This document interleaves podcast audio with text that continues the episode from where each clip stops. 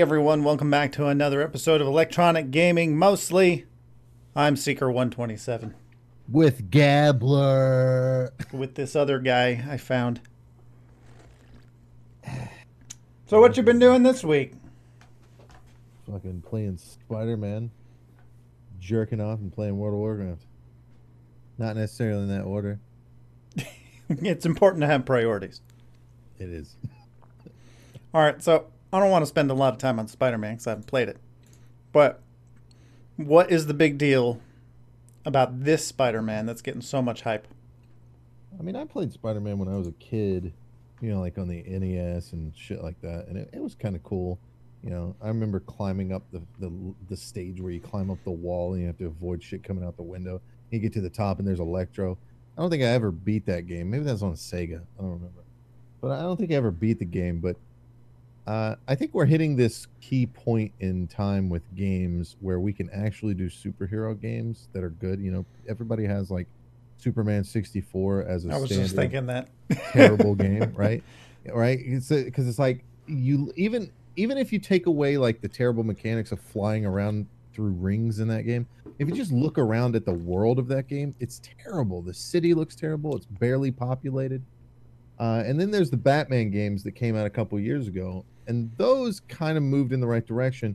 There were no citizens or anything, obviously, uh, but you know every every one of those games, even like so the first one was Arkham Asylum, that was fine, and then they do Arkham City, and then even the last one was also that was like in Gotham, right? And they took yeah. the civilians out. They took all the civilians out um, of Gotham with like some kind of arbitrary, you know, get them. Well, I mean, they had to find a way to stop players from just going around murdering people as Batman because that would ruin the the I lore. Guess. But I mean, come on, how like, convenient I every time. Like it was a convenience though because they couldn't, the technology couldn't handle it. But in Spider-Man, the city feels alive. Like there are citizens everywhere, and they react to you swinging around. Some of them will talk shit to you. They'll be like, "Why you wear that suit? Something wrong with your skin?"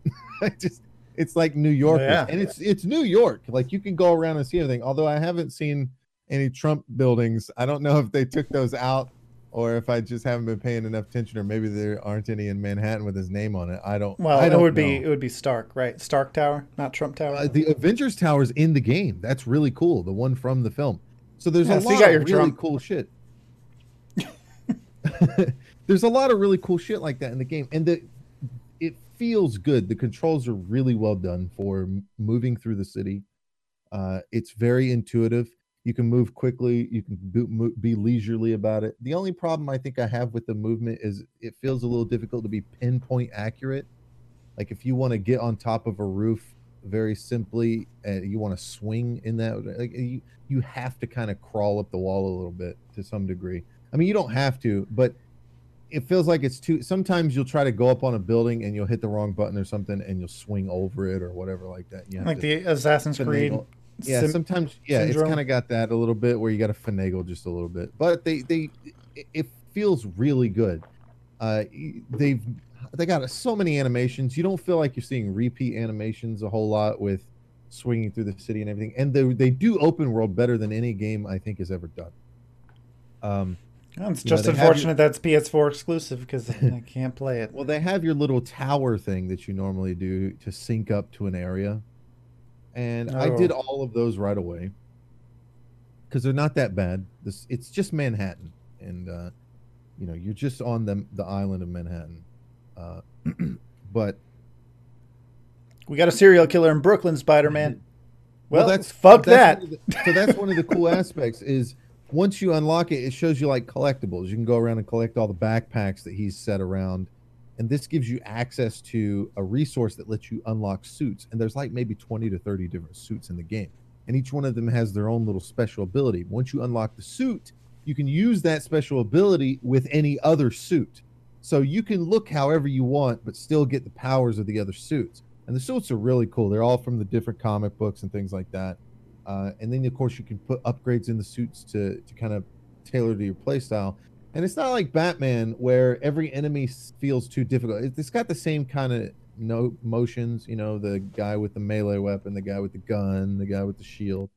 and there's always early on dealing with those there's special ways to deal with those but eventually you just get access to an ability to just rip shields out of people's hands with webs and stuff like that and it feels really good the, the, the combat feels really good. I would like a counter mechanic but you know whatever it's fine.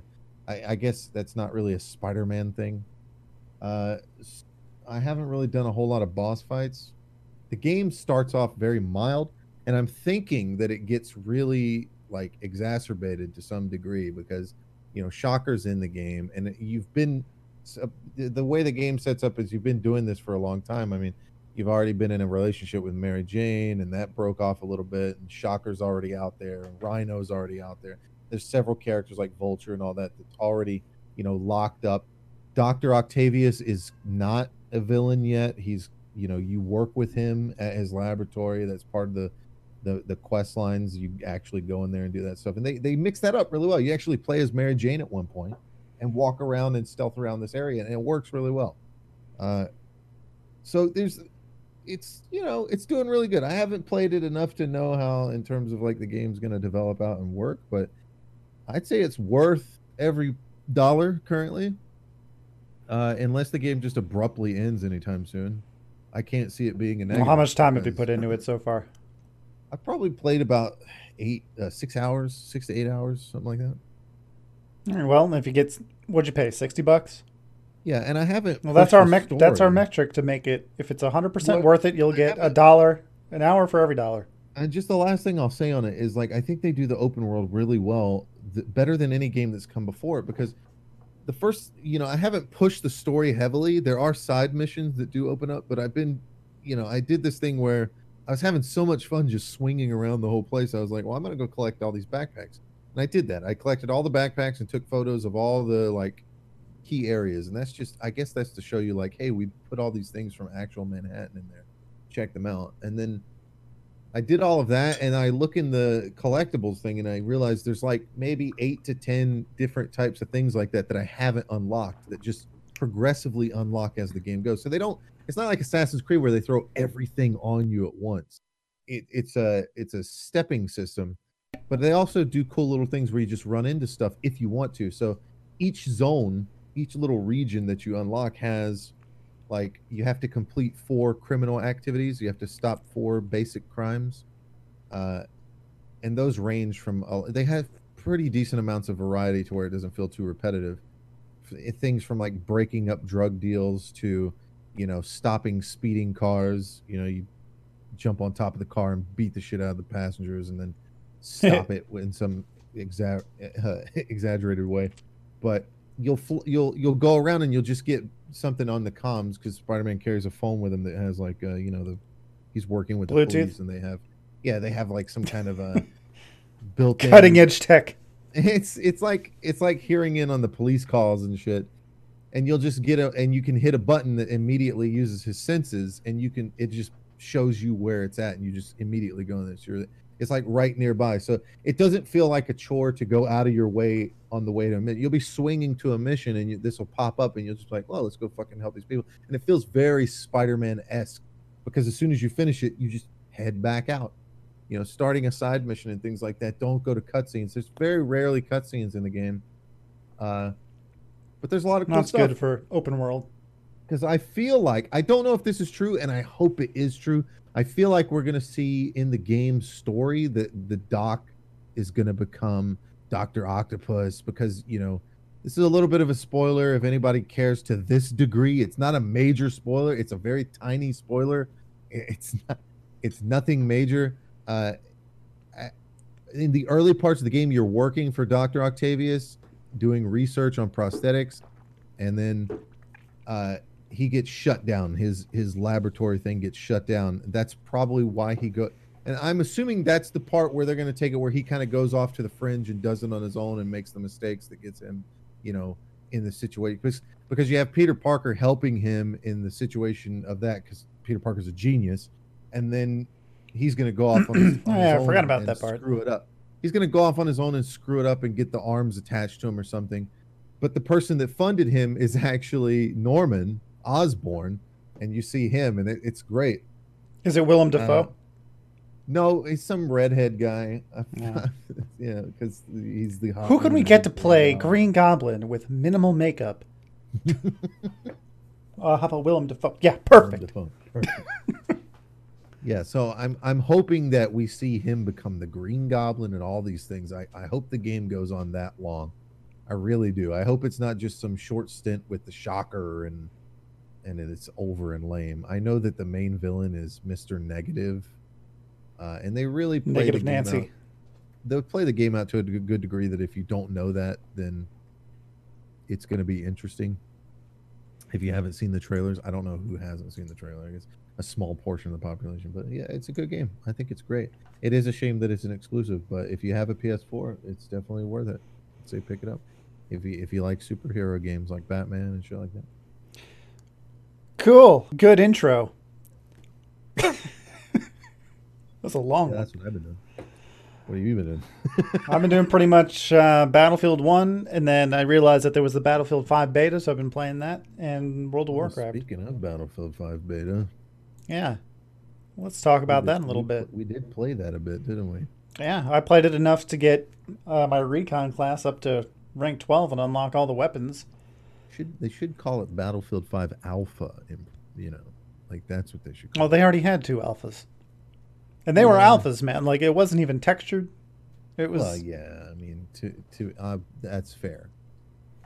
Yeah, it's a beta. It's definitely a beta. It's not a one month out to release beta. Well, it's... I thought I thought that they were doing like a server test, and you know they might be, but they sent me a survey, and a lot of the questions focused heavily on the progression system and how I felt about the progression system. So maybe I think I guess yeah, that's what they're focusing on with this one. stress tests because they they only have a certain number of servers. The rest of them they usually kind of depend on the population getting their own server. I'm sure there's a large percentage. Well, I mean, I like, guess they don't really need to. They've how many Battlefield games have they released on PC? They, yeah. I mean, they probably know their shit when it comes to what the server needs.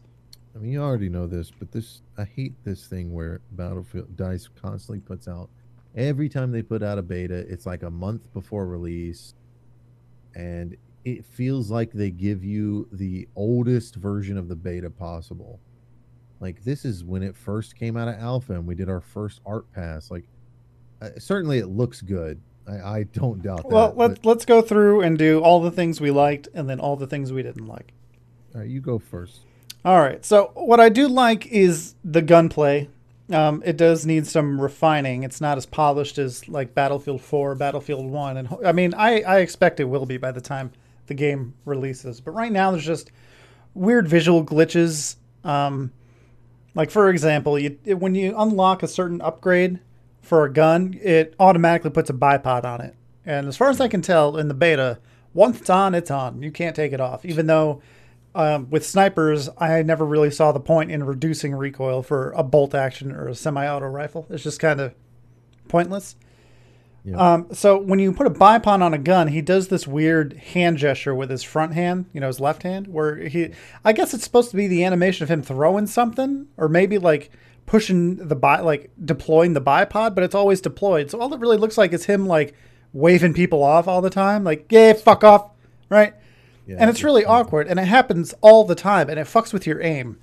Yeah, that's that's a big problem I had. I had a similar situation with support. Yeah, support. I was overwatching uh, on top. I was I was up on the. It was that map that's in the city, and we're on the train station thing. Uh, at that point, and I'm overwatching down over the rail, and I see this guy crossing the bridge, and I want to deploy my bipod already. So I go to aim at him, and then like I see him at last second, he's running to underneath us. So I aim up, I ADS up and start shooting, and then the game just decides that I, it doesn't care that I'm shooting. It's going to now play the bipod animation. Uh, and I'm of course I I don't know where my bullets are going while I'm shooting this, and it just I of course don't kill him. And I yeah, just I mean it's like it's significant. such an invasive thing for no reason at all because the bipod's already deployed. Yeah, it doesn't even look like an animation for deploying the bipod. It just it yeah, looks like you're throwing to the left or some shit. And It's so and it happens like when it happens, he does it like over and over again. Like it's it's Oh, such yeah. a weird looking thing. It- it's like Well, the worst thing is when imagine you imagine you get like a spider on your left hand, right? And you're like, oh, and you like shake it off. That's what it looks like. I'm not exaggerating. Yeah, the worst thing is when you deploy the bipod. It's similar, same situation, still playing the same support on the same area, and there's just guys running out in the distance, and I'm just trying to shoot at them. And every time I go to reload, it does it, like I have to, you know, the gun's not on the rail anymore, so I go to reload. There's no animation to to take it off the thing or anything. It just goes into a reload animation. Then I go to shoot again, and sure enough, he does the deploying bipod animation. It's so like why? It should just be. if you should just you, when you get the upgrade, you should be able to take it off, you know, or hit a button to deploy it. And if it's not deployed, then it just operates like a normal gun. Because like the the way the upgrade system works is you have to level up your class, you have to level up your overall character, and you have to level up your gun. Which I disagree with. But as you level up your gun, you spend this fucking currency, which you don't get enough of to upgrade every gun. Well, that's how you get the boosters, my dude. Yeah, that sucks. I put that as part of my feedback too. But um, oh yeah. so there's there's usually one tree. Like the first two talents are universal, and then you get it splits, and you get to choose between one of two trees. And one is usually favoring like faster gameplay, like you'll aim better while moving, you'll ADS faster. Well, mention you'll the basic talents because those are pretty fucked up. As soon as you don't, Well, like, hold on, I'm- you- I'm you getting all this. Upgrade a gun. You upgrade a gun, and then you go to the next gun, which is supposed to be an upgrade, and it's not because it's got slower bullets. Yeah, well, that's what I'm saying. The other side usually favors um, like more accuracy when you're sitting still, fast bullets. But the thing is, is like when you're using snipers, they've lowered the bullet velocity, so fast bullets is kind of required because Yeah, you'll you'll never win a where they took the firefight with someone at closer range. This isn't something where they took the base and then we're like, let's just uh, add a thing where you can increase the velocity. No, what they did was they said, well, this is what's normal and balanced from the previous game, and let's uh, let's make this the thing that you have to get, and then we'll just lower the velocity on everything else until then. Yeah, so it actually kind of discourages you from picking up new guns and using them because Yeah, even by the time you level the gun to the point where you could get the upgrade, you probably don't have the currency because you spent it all on the gun you already have. So um, I play Battlefield mostly for the sniping because I really like the sniping mechanics, and it, I don't know, it's just fun to me. I don't really play to win; I just play to snipe. And Battlefield One did a really cool thing with the sweet spot mechanic, where you can get a one-shot body shot, and it would depend on what gun you were using and the range. Like every gun had a different range. Um, you know, and there's a few outliers. There's a few guns that shot faster or had good bullet velocity and didn't have that mechanic. Um, but it, it kind of forced you to know the map and get into certain positions so you can get those one shot body shots. And even then, like if they're running perpendicular to you and you hit them in the arm, that doesn't count. So it wasn't too OP. I mean, considering that medics had semi auto rifles and everyone else had automatics and shotguns and shit, I mean, the least they could fucking do is give you a one shot body shot. They took that away in Battlefield 5. And the thing is, is now in the beta, you have a choice between three weapons for recon. Two of them are bolt action, one of them semi auto. And the only difference is that the bolt action gets a one shot headshot from any range, and the semi auto has a certain drop off where a headshot won't kill them. But they all kill in two body shots. And in the case of the semi auto, it's a body shot and a headshot. So there's really no reason to use bolt action if you're not going to get a one shot body shot, especially at range, and having to upgrade everything to get the fast bullets. I mean, and it takes a while. I mean, I played for 10 hours and I still didn't have enough currency to uh, to upgrade all three weapons. I got the semi-auto upgraded all the way and put a few upgrades into the other two. But I just I kind of wish that I could take those points back because there's really no point in using them.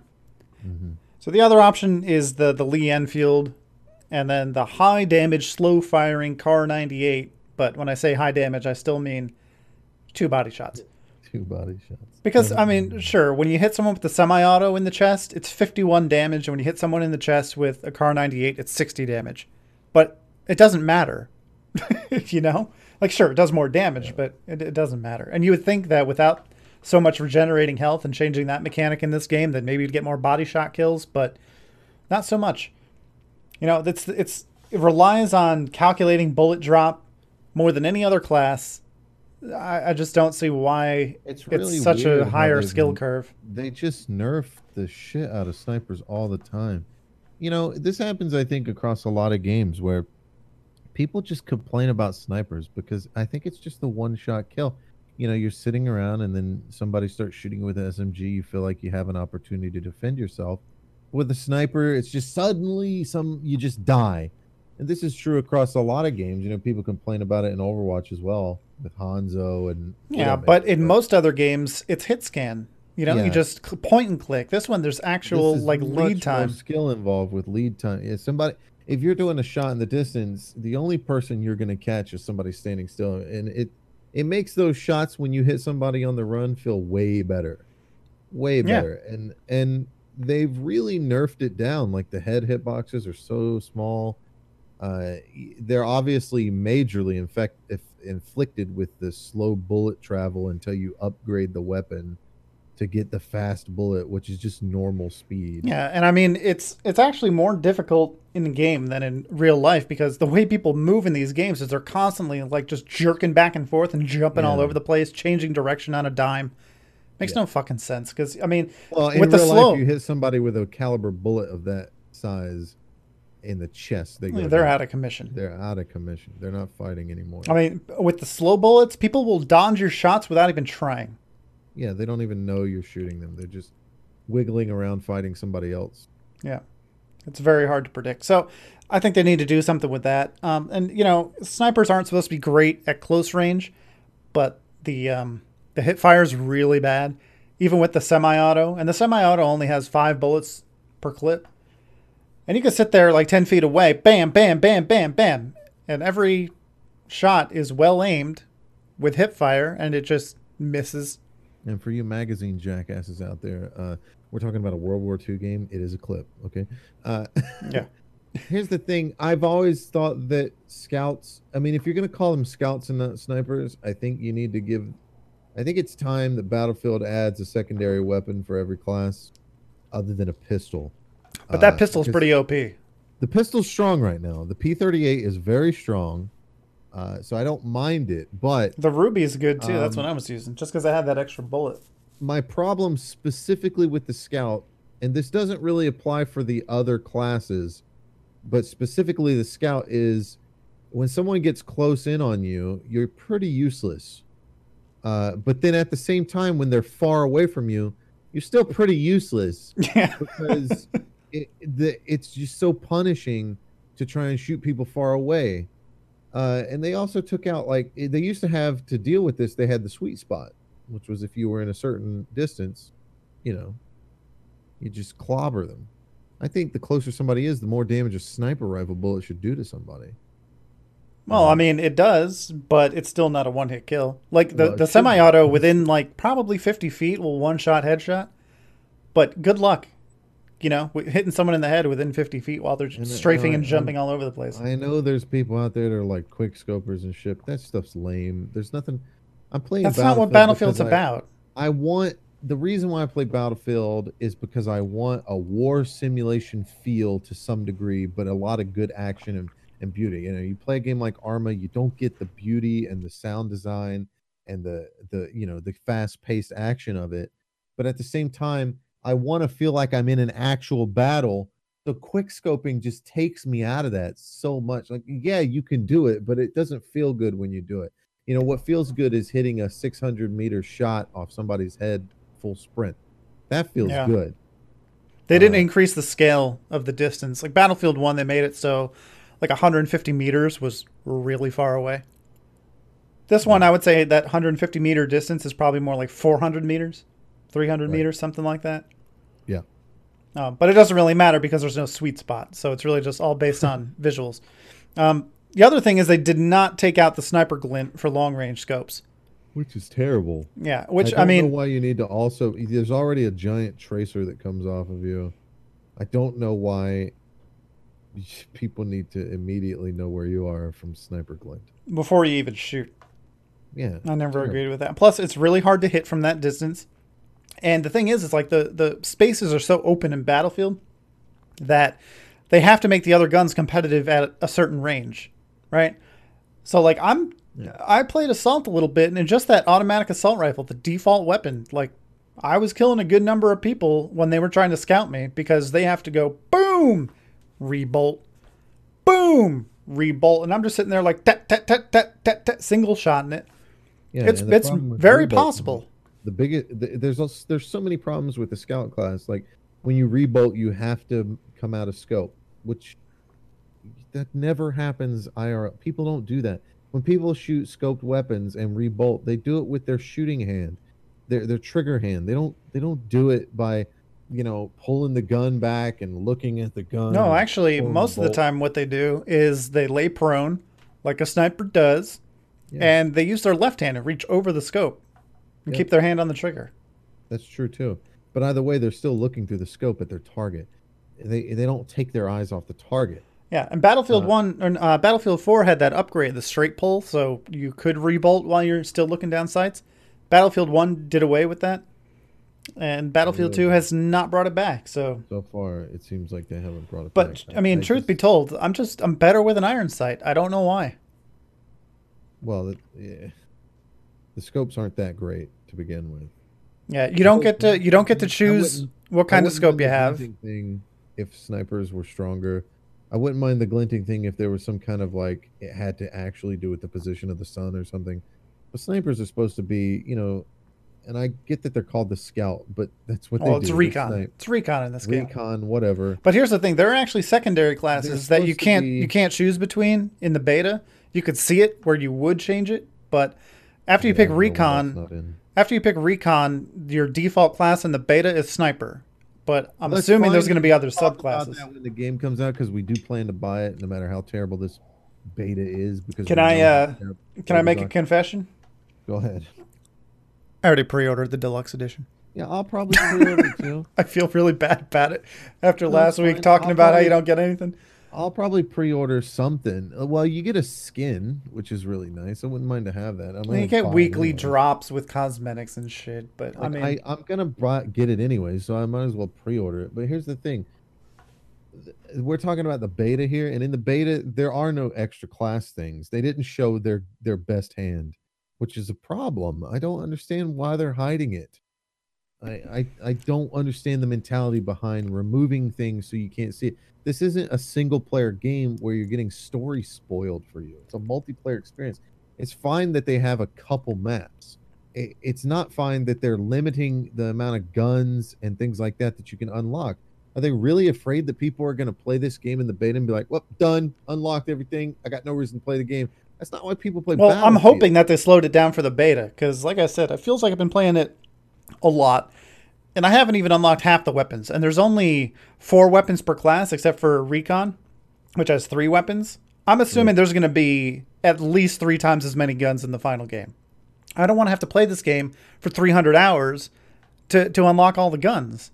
You know, I like mm. variety. I like to change things up, and it's not that like I probably will play the game for 300 hours over the course of its life. I don't want to be unlocking shit three years from now. those 300 hours. Yeah. Now, I put it in part of my feedback too that I think it's fucking stupid that you have unlock requirements that require other guns that also have unlock requirements. Yeah. You know, so it's like get 100 kills with this fucking gun or get 50 headshots with this gun to unlock this gun. And once you get the second gun, get a bunch of kills with that gun to get this other gun. Because some people actually do play as a team and some people actually want to contribute as much as they can. And now you're forcing them to use a weapon that they may not be good with or it may actually suck. I mean, I'm going to reserve judgment because this is a hypothetical.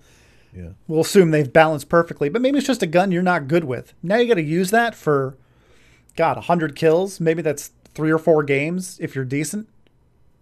Probably more than that. Probably. Just to unlock a gun that you haven't even tried. It just looks cool, or you, th- you think it might be good. So I, the whole leveling system is, is kind of weird. I don't agree with having unlockables behind three different level up requirements. I think they should do away with the uh, the currency. If you're going to do that, do away with the currency to buy things, buy the upgrades on your guns. Yeah. You should just be able to unlock them as the gun levels up. There's no reason for a currency on that. Yeah. Now, I mean, the one of the good things. attached to everything else. Well, one of the good things I liked about Battlefield 1 is that they increased the amount of war bonds you got and you just bought guns and like I, I think I have like nine thousand war bonds left over, and I have pretty much everything. Yeah, well, that's what they're trying to deal with is the leftover.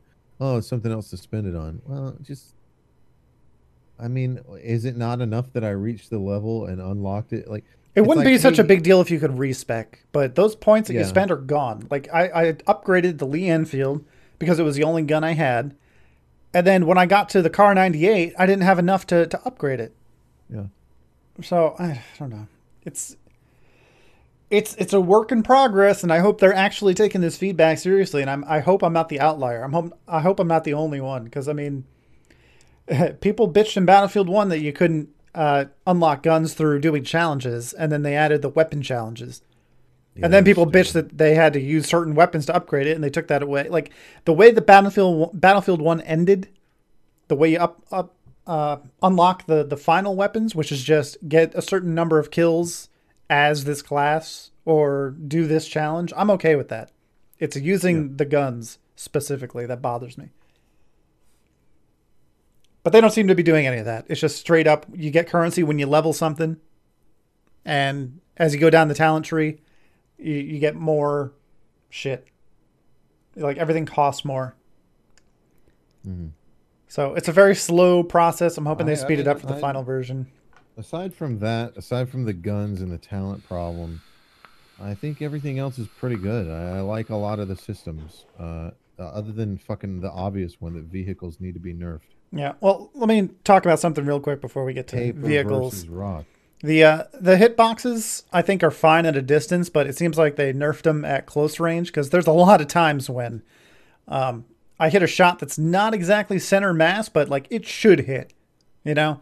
And I don't know if that's just a beta server issue where when they strafe back and forth like fucking spaz machine that I'm aiming farther behind them than I think. Um, but something's definitely up with the hitboxes. There are shots that should hit that don't.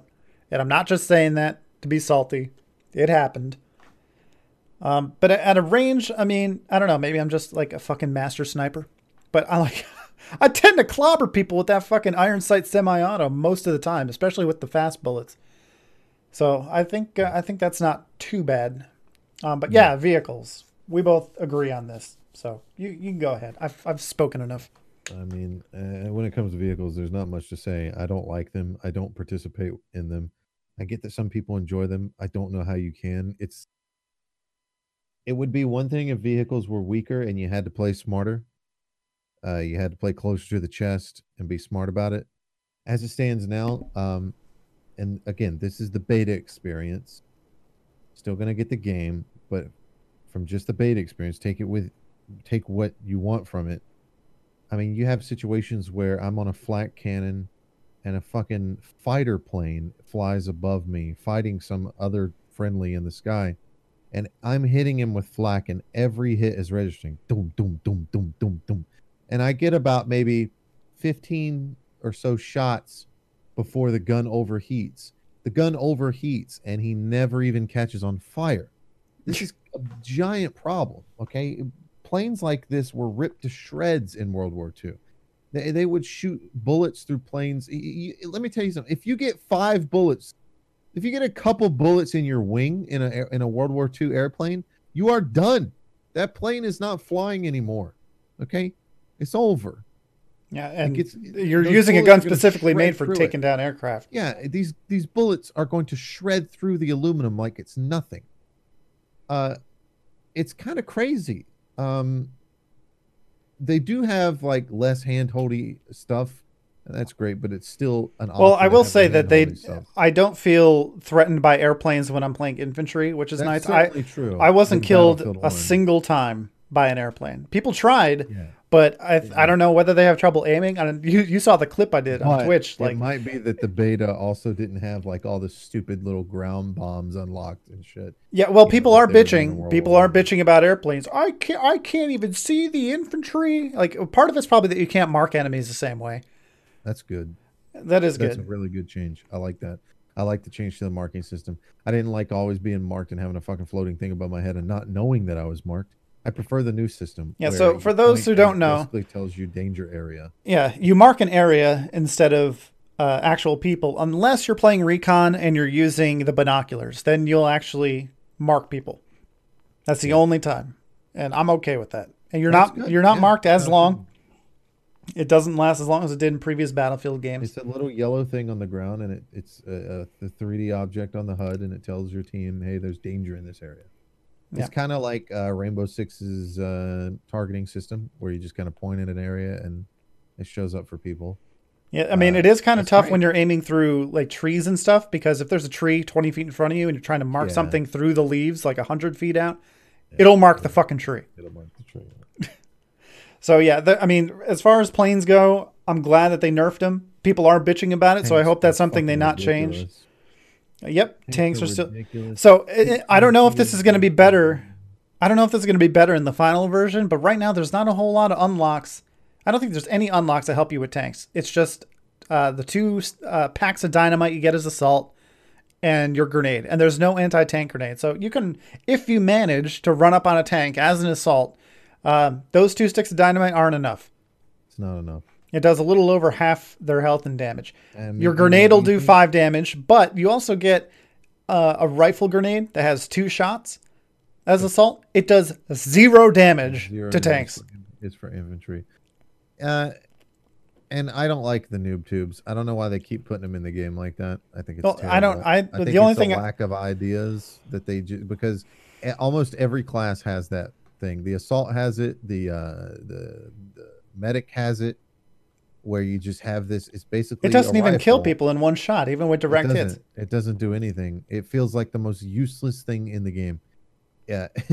I've never used it. I I tried to use it. I've never killed anybody with it. It's so unpredictable. It's got like a the the iron sights. It's not even iron sights. Like the uh, the HUD crosshairs are like a little. You know, hey, it's a grenade launcher. Well, I don't have trouble aiming drop it. segments on it.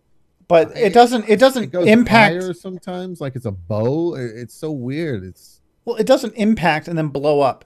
It impacts, bounces around, and then explodes. So they have plenty of time to get away from it. You can also throw grenades back in this game, which uh, is good, but I still can't figure out if you can cook grenades. It doesn't seem like you can. You can hold it as you're throwing it, but I don't think it, the timer actually starts. And uh, there's a pretty long fuse on them. So- pretty. Yeah, the fuse is pretty long. So that's why I Uh, just stick with uh, incendiary because at least I'll do some damage. I can't believe we're this far into Battlefield and not they still don't have you know, they started messing with immobilization as a concept and then they really regressed with Battlefield 1's repair it while you're in it system, which I guess is still a thing. Uh, but I'm sorry, once uh, they did the segmented health in this game with players, they need to do that with vehicles. I don't know if they have. If they have, good but they need if they haven't they need to do segmented health with with vehicles like once it gets to a certain degree it can't be repaired beyond that except by a specific class I don't know if you can tool. repair from inside. I see a lot of uh, people jumping out of tanks to try to repair it, so maybe they took that out. and i think once treads come off you just can't do it there's no way to repair that i Yeah. think once you b- blow the treads off of a tank it's done and i i know that people are like well then tanks will be useless no they won't people will use tanks like they're supposed to be used backline artillery or troop support they're not meant to be one man armies that roll up on a point uncontested while six soldiers run around trying to figure out how to deal with the fucking thing it's just not a thing Yep. And I mean, it wouldn't be so bad if like an infantry could like hop on the thing and toss a grenade inside, but you can't. right So can't do anything like that. Especially and as it, it could be an animation just like stabbing where you could easily be shot out of it. But no. yeah, and like Yeah. recon has zero solutions to a tank. Well, there used to be like anti-tank grenade uh, gun emplacements in Battlefield games, but they stopped doing that. Eh, Well, I think they do have them, but good luck. I mean, yeah, still takes way too many shots. You're It stationary. Too many shots. You're stationary. The tank blows you up in one hit because you're not in armor, and they are. You know, you shoot a tank with an anti-tank thing, it just looks at you and shoots you, and you die because you're not in a tank, and that guy is. And I'm still getting sniped by tanks from across the map, which I mean, it should be possible. It should just be very, very fucking difficult to do, just like it is in real life. Yeah, I think uh, I think they need to introduce some kind of penetrator rounds or something, something that has to do with dealing with people inside tanks rather than blowing tanks up. I would like to see that more. Or how about Uh, this? When you're in a tank, you don't get a crosshair. That'd be nice. I mean, you don't get a crosshair in real life. You just Well, gotta I just spray I and would pray. like to see uh, focusing on being able to remove the treads on a tank by blowing it up. You know, sticky bombs, T- sticky TNT. I think those should be for taking the treads out, but you have to put it on the treads, and then um, or or running over the mines specifically instead of just this thing where it's got a health bar and it blows up at a certain percentage.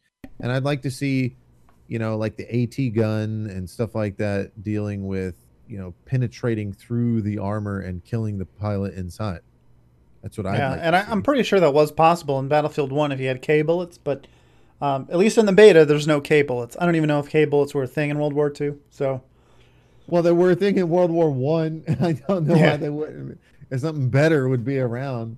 I don't know. It's kind of weird. I, it's kind of weird that you can throw three sticks of dynamite, six total on a tank, and it does nothing to it. That's the first thing I tested in the game. I ran around an assault tank, came up, ran up behind him, never saw me. Threw two things of dynamite on the back of it where the armor's weakest. Blew it up. Just kept rolling like nothing happened. Didn't smoke or anything. yeah, Didn't give a shit. and you got to play assault to do it. By the way. I just, you know, I had plenty of time to react, plenty of time to blow it, and I just stood there astonished as nothing happened. He didn't even turn around and shoot me. He just didn't care. And I, I had no way. I had to go like collect ammo again to do anything. Yeah. So that's another thing. You don't start with full ammo when you spawn. I like that. I do like the ammo system. I think it's great. I think it. I think it grounds people a little bit more. It makes points worth it. It makes points more desirable. Well, I mean, I I tested it out. You can pick up ammo and health even if you don't own the point. Well, I think the reason why they did this was because, uh, I mean, like going back two points. Uh, I think the reason they did this is because otherwise, the only way to get ammo is through death, which people would just kill themselves. And in a game where tickets matter, that's a bad idea. Or you have to have a support around, and I don't like depending on other people. So I like the idea, and so they No, no, I like the idea of being able to pick up ammo. I just think you should start with your Well- your full because your full ammo isn't a lot of ammo. It's two mags. It's what you're using and two mags. two magazines. Yeah, Unless you're recon, I think it's like uh, it's two. No, it's two. it's four. It's four. So you like might the semi-auto is you, you have five bullets in your in your Yeah. receiver, and you have like twenty bullets max, and you start with fifteen. Yeah. Uh, I think I think that's just them wanting to make you go and use those more often. Really, it's it's kind of lost. I guess this is a developer a problem where they thought it was very clever like, yeah, we'll put ammo on the map now, but to counterbalance having ammo everywhere, everybody starts with less ammo. The only time this is really relevant is if you're spawning on a teammate. Uh that's the only time it's really relevant.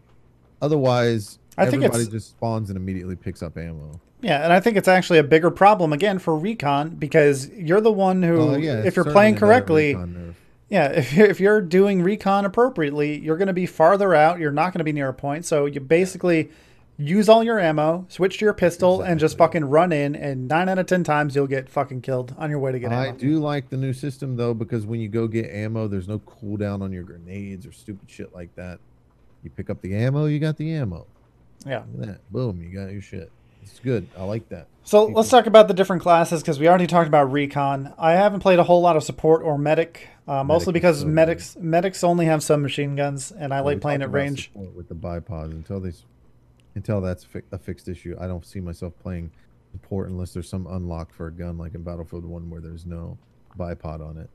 Uh, I I don't mind support. I, I don't know what their roles are because Well, I think support The has beta- the best all around because it has beta didn't have like things that you can do like if you go back to old battlefield games there was like the engineer and he was the anti-tank guy there was recon and they dealt with like you know snipers and detecting people and then they you had a you had uh, your medic which their goal was to heal you and you know they were they would they would heal you and be able to deploy health packs and resurrect people and then assault was just the guys that had like some of the best guns in the game for just killing people. They were anti-infantry. They had the grenades and the noob tubes and all that grenade launcher.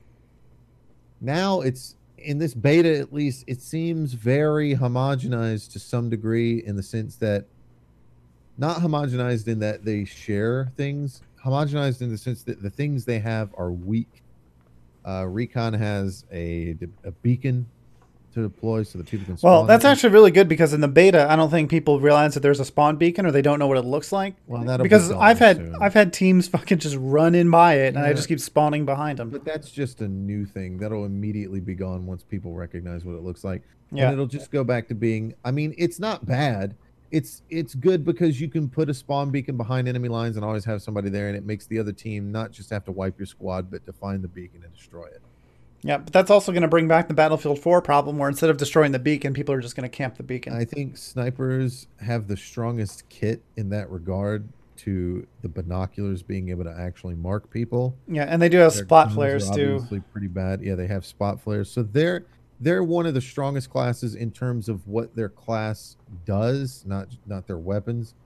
then you look at things like support, where it's just ammo bags again. It's ammo bags, and then you get an ammo box. Yeah, but it still means you have unlimited ammo because Now- you can resupply yourself. There might be more shit there. There more than likely is, but they didn't show it off in the beta, so I can't speak to that. I hope there is a lot of lot more shit there for them to do. Well, the thing Uh, about support is it's their guns are good at all ranges, just I'm like Battlefield I'm not 1. talking about guns right now. I'm talking about just the abilities. Uh, certainly, the guns. uh, Each each class that I played, they had their pros and cons on the guns. Uh, I liked a lot of the medic guns that were SMGs. Uh, I like, you know, if you play assault, for example, you get a nice weapon to start with. That's a, a semi uh, automatic rifle, but then you get a semi-automatic Gawer, which is great. it's pronounced theory. Gewehr. Gewehr, whatever. I'm American, okay? It's gay word. Uh I it seems like a great gun. It feels good to shoot. But when you get into an when you get into an encounter with somebody with an automatic weapon, you're at an extreme disadvantage. Yeah, and the problem I think is that um, for some Well, it's reason, terrible. yeah, the hipfire's terrible. It's basically the same as the semi-auto um, recon weapon, except it takes an extra bullet, fires faster. Which I mean, seems like a good trade-off. Great to fight at range with. Like if you want to kill snipers, it's great. Yeah, it still takes two shots. I still like the recon weapon better. I never unlocked the M1A1, but I want to. Um, but the thing is, is um, I just don't like the iron sights. It's got that. Yeah, um, the- it's it's got, got the ring over the top, Oh, which I God, just hate God, if that if I was actually in that war, I would just cut that shit off. Oh yes, cut it off. Um, now they do Get have out of there. they do have uh, reflex sights, and the assault reflex sight is actually kind of shitty. Like at first I liked it, but the thing is, is the like the glass area that you're looking through is tinted. So unless you're looking into broad daylight, it's really hard to see, and it's already hard to see people in this game. Yeah, and that's their weird fucking uh, game design art bullshit where it's like, oh, it's you've been in war, so it's dirty and shit. I don't know if that's what it is, but for whatever reason, it's it's really difficult to see people. So You can probably disable that somewhere. I don't know. no, well, maybe in the final game I checked in the beta, and you can't. Now the support gets a similar reflex sight, but it's a different shape. It's like a circle. It's not quite as tinted. That one I like. Better sight picture. Well, Um, terms but of class abilities, you know, I, the medic was fine. You know, they pick people up faster. The res time is quite significant. I think it's like half speed. Uh, and of course, the health packs are pretty strong. It doesn't heal right away, but it heals over time. It feel it doesn't feel overpowered in a gunfight. Assault feels weird. I, I don't know what they're supposed to be doing. I don't know what assault is supposed to be. Uh, yeah, I don't know either, especially guns. with only one automatic weapon. Yeah, they have one automatic weapon, and at least in the beta, and then like their class abilities is it's not really a thing. They they have explosive weaponry, but like They're I not said, good. they're not really good at taking down tanks or anything like that. It's very strange. I don't know what they're trying to do with assault. I I would hope that they're the you know the bazooka wielding class, but that remains to be seen. They are. Um, you can unlock a RPG. Well, I didn't get that far. Guess. It probably still has one bullet, and it's not enough to take down a tank. So Yeah, there's probably some class spec thing that you're supposed to get later in the actual game that makes it easy. I don't know. I, I mean, I just think the vehicles Beta are way too overpowered. I mean, I like the base, the base game. I like the fucking sniping people part. It felt a lot like Battlefield One with some good changes. Yeah. Yeah. Just not as polished. And hopefully, you know, it took Battlefield 1 a long time to get as polished as it is. So hopefully um, it doesn't take, you know, hopefully they take some of those lessons and just incorporate them right into Battlefield 5. It doesn't take them a year and a half to do it. Yep. Uh, there's only two maps. So um, one of them is pretty good, Rotterdam. That's the one in like the city streets with the train. Yeah. I kind of like that map. And then there's the other one, which is out in the snow, which Pretty sucks. bad. Yeah, it's Pretty really bad. map. There's just not a whole lot of. Uh, Well, there's open areas and there's a lot of like shit in the background, like busted buildings and all this other stuff. Where, as a It's recon, it's very really tough. Map either, yeah. It's not a very balanced map. It seems like once you, every game seems to be just one side holding the other side. Like it's always kind of split down the middle. And I know people would think that's balanced, but it's really not. It's very difficult to take certain parts on that map coming from certain directions. Yeah. Oh, and Like, on the on that map, is, is from like jumping out of airplanes and shit. the other thing I, I don't really like, and this was this only happened once, but I still think it's shit. Um, fog, the blizzard. Yeah, all that. But also that one time when we were trying to take down that tank and he was just hiding in the uh, out of combat zone. Oh god, that was Yeah. on the city map. Yeah, he was just backed up into an area where the opposing team couldn't go. And just fucking sat there. shit? Can Yeah. we just stop areas that opposing teams can't go to? Well, we we got to prevent spawn camping. Okay, here's how you prevent spawn camping. Everybody spawns in in a fucking parachute or some shit. All right, just just something. My God, you hear something that? you- There's a storm that happening. Can't, yeah, something that you. Well, there's a hurricane coming. Something that you can't, like. I don't know. There, there's got to be some way, like a subway system or something on each map, a tunnel, something. Yeah, they did that. Something. They did that a lot in Battlefield 4, and that was really great. You got to have places where you just can't have people sitting back camping it in a protected way and shelling. Because in, in on this particular map, that tank can sit back there and shell the point. It's not okay. Well, there's also a lot of a lot of long sight lines, so it can just sit there and anyone who comes from the other team's spawn and runs across one of the points, they can just shell them. Yeah, and absolutely. remember, tanks don't just have uh, artillery; they have like heavy machine guns too. So Oh yeah. Yeah, they need to they need to tone down the vehicles. I don't know. That's that's my opinion on it. I'm gonna buy it. Uh, yeah, of course I'm gonna buy it. I just, uh, in summary, uh, make it faster to unlock things, uh, fix the animations and shit, uh, make the either hitboxes or the server lag or whatever it is, make it easier to hit people with hip fire at close range. And uh, what was the other thing? Yeah, game developers, stop making hip fire useless. Yeah. And I've said this before and I'll say it again. Fucking pick one with your hipfire crosshair. Either the crosshair increases and decreases its size when you move and jump and shoot and all this other stuff, but your bullets always end up inside the crosshair, or make it so the crosshair is always static so you can aim better and you just have to accept that the bullets are going to go outside the crosshair. Don't fucking do both. There's no reason why the crosshair should increase in size and the bullets should still go outside the crosshair. What's the point of changing the size? Yeah, the size needs to represent where the bullets can go potentially. The whole point of that is that if I have if my crosshairs are bloomed out, and I have his body like the, his body takes up the entirety of the crosshair, then a bullet should still hit. Yep, that's the problem. So that's uh, that's Battlefield 5 open beta. I'll probably still play it a little bit more with the classes I haven't played just to unlock some things and other things. But you know, I'm going to enjoy Battlefield 1 in my off time.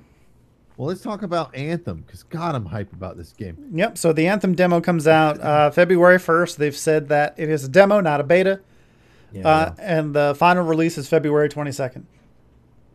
I'm so excited about this game. Yeah, it's like all the things we wanted from Destiny. Well, it's But, uh, third person, so that's going to be cool. So that's got some division vibes going on. It's like a mix of division and Destiny to that degree. But, um, I mean, certainly it's comparable to Destiny, But uh, I mean, I- they're doing a lot honestly, better here. There's I think- classes. I think people are making that comparison too early, and I've kind of jumped on that bandwagon. We're like, hey, it's gonna be like a better version of Destiny, but who knows? It's gonna, it might come out and it's nothing like it. It's a Bioware game, and I think they're using Dice's engine, right? Something like that. Uh, I don't know. But I did see um, a little bit of I don't know if it was E3, but like that 20 minutes of gameplay trailer, and uh, no awkward face animations. I mean, they're a little bit exaggerated and uh, you know expressive, but not awkward, really bug-eyed. mind those things. You know, it's a Bioware thing. Anybody that's played Mass Effect and is a fan of the series knows that Bioware has awkward face animations. They they don't handcraft them. They use an artificial intelligence to do that, and sometimes it makes mistakes. Uh, it hears words and it, it does it, you know, programmed to do it on its own. I, I, I don't know much about the story, and I don't think we're going to talk about the story. Uh, it, it looks like a cool setting. It reminds me of like uh, Avatar and shit like that. That's really what comes to mind with that. Yeah, You know, uh, kind of getting in these suits and, and being taller and bigger and going out into these harsh jungle environments. I hope there's more planets involved and shit like that, but who knows? Well, if it, they said it's still going to be a Bioware game, like you've come to know and Oh, love, yeah. and if that's the case, it's going to be an intricate story and choices and um, a lot of open world stuff to do, side quests. So it's four players total. You'll team up to three other friends, so it's four man groups instead of the three from Destiny. Uh, it's apparently a seamless world, so there's no loading screens and things like that between zones. Yeah, you just load the game for 30 minutes when you start the game, Uh, and, uh, and then you don't have to load it one of anymore. Four javelins, and I think you can switch between these at any time. They're customizable exosuits that function as classes. You have the Ranger, which is a generalized class that specializes in close quarters combat. I'm guessing this is like kind of the starter class that you that you begin with, and then there's the Colossus, which is a heavy, slower class that's more like a tank. Got massive weapons. Uh, There's really cool setup too. It looks like where people can like work together. I think there was a video where the Colossus uh, is like some somebody's like target locking things, and the Colossus does some shit to kind of carpet bomb them. He also like pulls out a shield and runs through these things that explode and takes the hits for everybody else. There's the Interceptor, which is an agile roguelike javelin, and along with the Storm can wield a sword. The Storm is like the Warlock class. It's a seemingly mage-like javelin, which I'm really hyped about. Along with the Interceptor can wield a sword. And these are like their little class systems, and oh man, it just looks really fucking cool. It looks like you have multiple abilities, which is something Destiny was really lacking in with their Yeah, like I when you came off Destiny 1, I really thought Destiny 2 was going to add more abilities and it looked like they were doing that with like the the dodge for hunters and all that shit, but wow, it was a big yeah, useless. on that. It's going to be free to play. Uh What? in terms of uh free to free to you buy it once, I guess. Oh, okay, yeah. That's how that's going to be. So it's not going to be a monthly subscription. Well, why would it? uh, I mean, that doesn't seem Right. the right type of game for that. know, it's it's just good to hear that people need to be careful about what they wish for when it comes to loot boxes, or every game might end up being a fucking MMO. yeah, There's apparently going to be strongholds, which are like instance areas with you know these are basically dungeons. Uh, that's what they're calling their dungeons. Combat is third person shooter, works similar with Destiny 2 uh, and the Division and other loot shooters. The stats influence how you'll have stats that influence how much damage uh, you do to enemies depending on their level. There were level, you know, we see in the trailer like numbers popping out of things. So there are combat numbers. There's also a combo system apparently, and that's what I meant by the working together. You can yeah. layer different status effects and, and things like that on on enemies. You know what game actually did that pretty well was uh, Marvel Ultimate Alliance. Did you ever play that game? I don't think so. Was that like one of those kind of like uh, side projects that somebody did? It was made by Vic- Vicarious Visions. It was Oh, yeah, not very well made. Um, but it was kinda like- yeah. Yeah, it's kind of like a uh, a brawler, but you can play with up to four people as different Marvel heroes. But yeah, same thing. Like you could do the thing where, like uh, Wolverine hits you know Captain America shield and shit. You know, you could depending on your powers, you could do those combos. So I'm kind of looking forward cool. to that. So uh, just to wrap it up on Anthem, because obviously the game's not out, we don't know much about it. Yeah, a lot of the best- speculation. I will say the best for last, uh, but this is from interviews and stuff. So Uh, completing missions and defeating enemies will earn XP. Uh, there'll be different other ways to level up in Anthem. Every javelin will have their own level, so you can level the javelins independently. There will be loot, but no loot boxes. They say. Uh, they'll have like a, a a hub area that everybody you know similar to Destiny. Uh, your only companions will be real people, so you're not going to be getting followed around by NPCs and shit like that. So you play by yourself or with friends. They call it a live service, and they this is what they said. They said the game the game is built around a live service, and through our creative process, we've decided to add more to the disruptive new social designs for our players. So expect a steady cadence of updates for Anthem for years to come, but we'd caution against expecting too much too often. Uh, Well, yeah, but I mean, it's a Bioware game. It's gonna be like Yeah. ninety percent of the game is gonna be in the game when you get it. I don't think like Dragon Age Inquisition even had DLC. I think they just the old school released the game and then this is it. this it. is the this is the best bit of news, and oh, I hope this starts a trend. And I hope I know they say for now, at least at launch, but I hope they never impl- implement it. There will be no PvP, at least at launch. Oh, Strictly Thank cooperative when it launches February. yes, please, because that's the worst thing that can happen in this game is balancing shit around PvP. yeah, that's the downfall of many other games that could have otherwise been pretty good, like Destiny Two, Destiny Two, World of Warcraft. Man if only if only they couldn't didn't have to fall like I, I that's one of the problems with destiny 2 is that they fall back on pvp being an end game system like man, it's just a fucking excuse as to why they don't want to do things. Really, exactly I mean, they could easily. right? They've already made it in Destiny 2 so that your your weapon level and all that doesn't matter. I mean, they might have changed it. I've been out of the loop. I've just they, they're dead to me. But mm. you know, they could have d- done more, but they're still using the excuse when it suits them that oh well, it's not fair in PvP. Okay, well then change it for PvP. yeah change it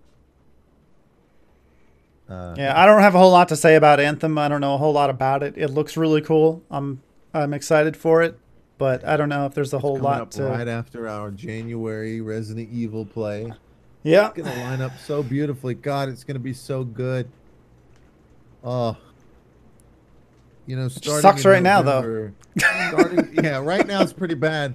Starting in october things are gonna start picking up and getting good with our horror month and then we got november with battlefield 5 and fallout 76 and then we move right into december with resident evil all month long into january all month long and then resident evil 2 remake and then boom anthem.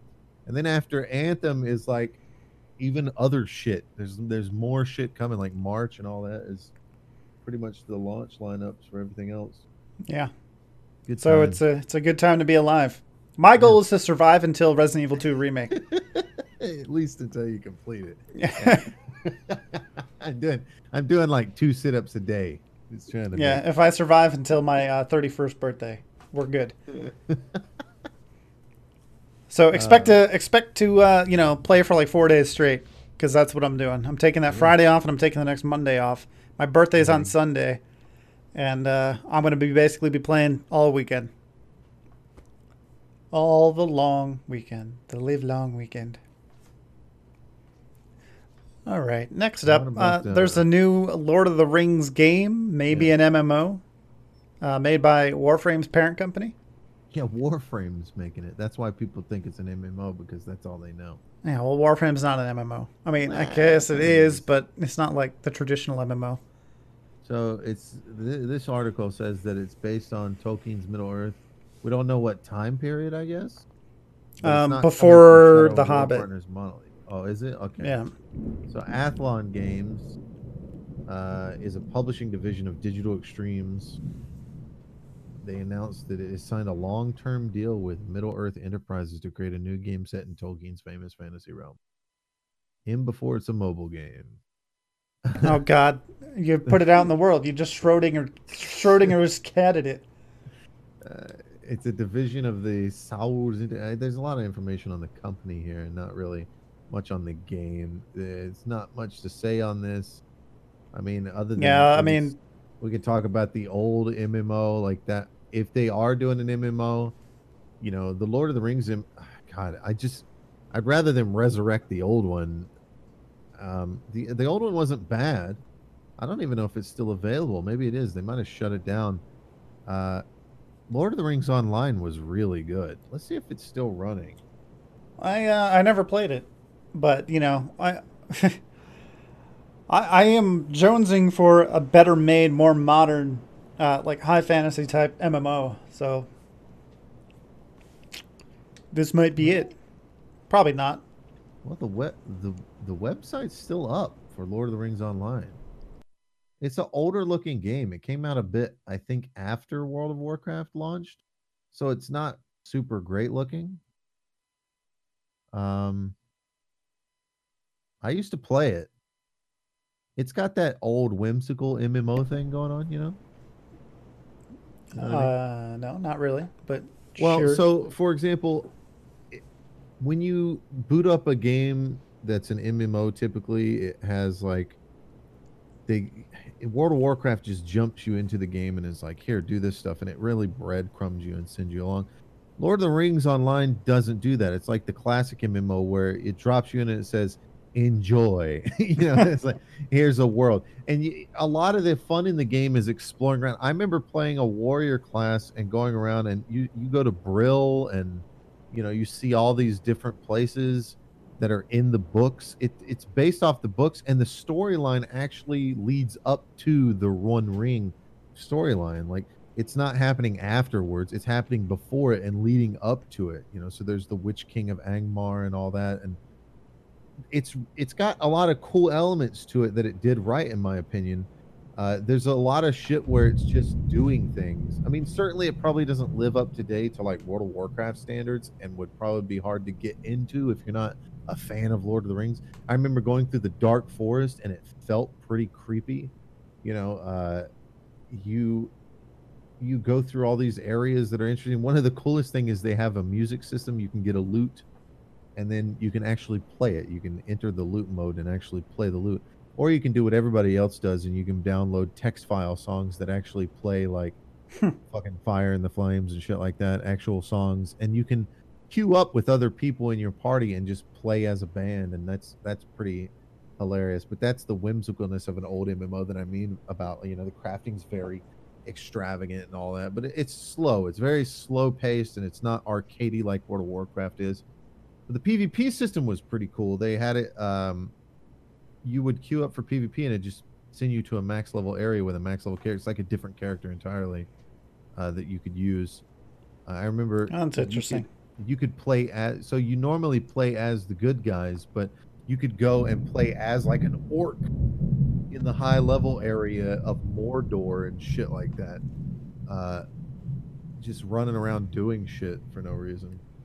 It's a really interesting uh, game. It looks like it still runs. I, I don't know. It doesn't require monthly fees anymore, so it's free to play. So. Now I wonder what the new game is going to be like if that was also a Lord of the Rings game, MMO, open world, leading up to the the movies and the books and stuff. it's kind of yeah. like the same as this one. So who knows? I remember I had a lot of cool shit because you'd run into characters, you know, that like they had Aragorn in the game and all that shit. You think it'll be like the actual universe where everyone's playing melee and archers and there's like three wizards? There's like three wizards. I don't think there was a wizard class in that game. I don't think there was actually. I don't yeah, it'd be OP like they're supposed to be. Game. Hold on, let's check it out. Let's see. It's free to play. Maybe we should boot it up one day and just play it on stream, just until we get tired of it. And they're like, "Yeah, this is terrible." That's a. I mean, it's an MMO. It's a. It's a time investment, which uh, I, I I still need to invest more time into World of Warcraft. We'll, we'll get to that later.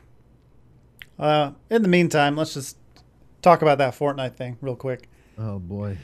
Fortnite. Yeah, so you know we hate Fortnite and this is just another testament to the bullshit. Um, so there were there was a one and a half million dollar Fortnite tournament, and uh, you know Fortnite likes to do this shit where they kind of like um, put stuff into the game mysteriously that kind of reveals itself over time. And one of them is there's these purple boxes that roll around and leave uh, low gravity fields. Well, in oh, this, yeah.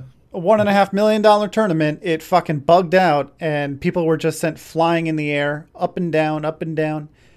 And uh, there's actually a little video on it, and you could hear the announcers going like, "What is happening?" And people just like trying to take pot shots at each other as they're flying by. Of course, none of the bullets are hitting because that's the way the guns work. So This is right on the back of the PUBG tournament with the shroud, the famous shroud grenade fail, where yeah, the grenade completely lands next to the guy. And I don't care who you are, if you're trying to say that it's a, it was just a camera angle, you're wrong. Yeah. You fail to understand how guy. grenades work in real life, and for a game that tries to make uh, guns and shit behave as realistic as possible. Um, a grenade going off 20 feet from you is still not a pleasant experience. You'll probably still get hit by shrapnel because guess what? It's not like the movies where the grenade explodes and there's fire. It's actually not any fire when a grenade explodes. It just pops and shrapnel goes everywhere. I'm not some kind of like uh, Shroud fan or anything. Like I don't really watch him play or anything like that. But that guy deserved the kill on both of those fucking people. Yeah. And he, he wasn't given. It wasn't given to him. And that something like that, something so small as that. Every bullet fired afterwards by that group that didn't get blown up by the grenade affects the outcome of the game in a negative way because they should be dead. Yeah, they didn't even have full health, either of them. Yeah, it should have been over. The grenade blows up right on top of them. Even the announcers are like, "How is? How did he survive that?" And Yeah, this is- not this is why esports ready. fail. These games will fail, and the, the reason why these games will fail is because these developers are making a lot of money, and then they're turning around and throwing like 1.5 million dollars into these tournaments, uh, and it's all for nothing. Because uh, certainly people are watching Fortnite. Nobody's watching PUBG hardly at all. Um, you just can't do this. You got to stop. You you got to stop throwing money into esports. Let the community do it. Let the community do it. It will never be major league or anything like that because those things, those groups have billionaires behind them and sponsors. That's why they're able to pay those kind of amounts of money to people. Uh, it, it's just not going to happen with esports. At least, at least a game like this, Counter Strike, I could see as a thing. It fits the mold. It's a quick game and shit like that. It's consistent, too. Fortnite you is- never get issues it's like this. Consistent. Best teams always go forwards. You know, you have the, it pretty much the same. It- It's just like other sports where you have usually uh, people that you think should be the champions because they played good that they played well that year. You know, they're the ones winning. Fortnite, every game is a different winner. Very rarely. Too much random. That's the problem Very with uh, rarely do Battle you get Royale. a winner that's in a row the same people. Yeah, it's too much random, and it's it, it's. I mean, that would be like basing a you CS:GO serious. It would be like basing a CSGO tournament on a fucking game of arms race. You know? It's so cartoony and unserious looking. I feel like any person that watches this that's not in the community looks at it and goes, "Is this for kids?" Like immediately, is this for children? And the answer is getting out of yes.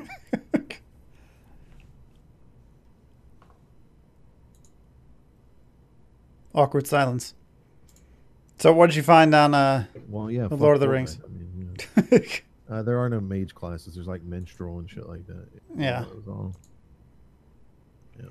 All right, so uh I didn't look at the news today, but apparently there's another World of Warcraft fuck up. Tell me about Uh, it. Just when, just when we thought this week was going to be dry, Blizzard comes right out and proves to us that Ian Hazzikostas doesn't know what the fuck he's doing. I still believe that this is his first rodeo in terms of full on 100% control over an expansion. And I feel like he's really dropped the ball. I, I wouldn't say it's laziness. I'm not going to say he's lazy, but I think he's let too many people make decisions that shouldn't be making decisions.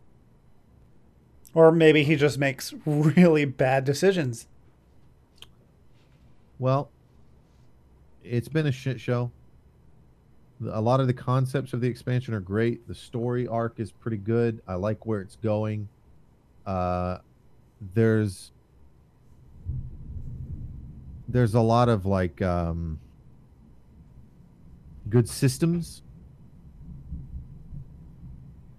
I do like the idea of island expeditions and things like that. Uh, but they've been dropping the ball on a lot of key elements. And a lot of those key elements are bugs and things like that. A lot of the community feels like this is a very buggy expansion. Oh yeah, I said it the other day. I've never had an expansion with so many fucking enemies like stuck inside of rocks, the ground, evading shit. It, it's all the time. That used to be I probably honestly I've probably seen that more in this expansion than the rest of the game combined. In my 13 14 years of playing. So, it's uh, pretty significant, but that's not the only thing. So, you said that you had a something you wanted to share. Hello. Can You give me one second.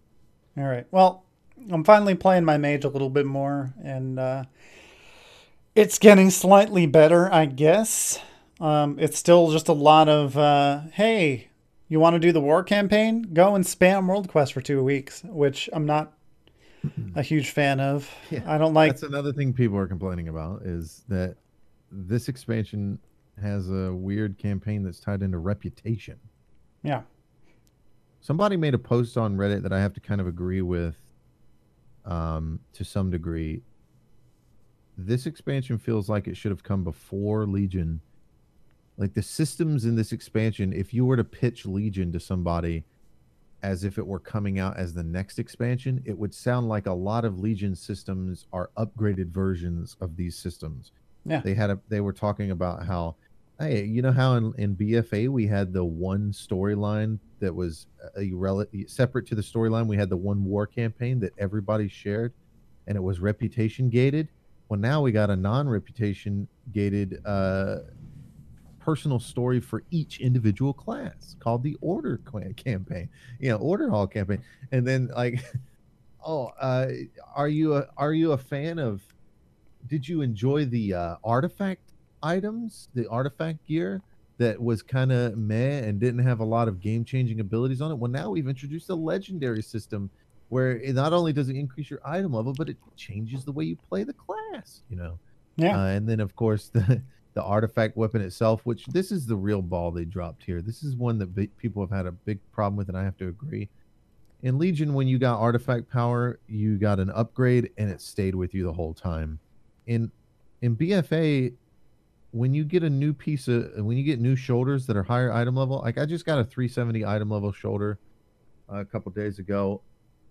What I was wearing prior to that had all three abilities unlocked, you know, on the on the shoulder piece now I have four different traits I can get now because it's a 370, but I can't even get the first trait because my artifact necklace isn't high enough. Now, yeah, it's not like I've been scrimping.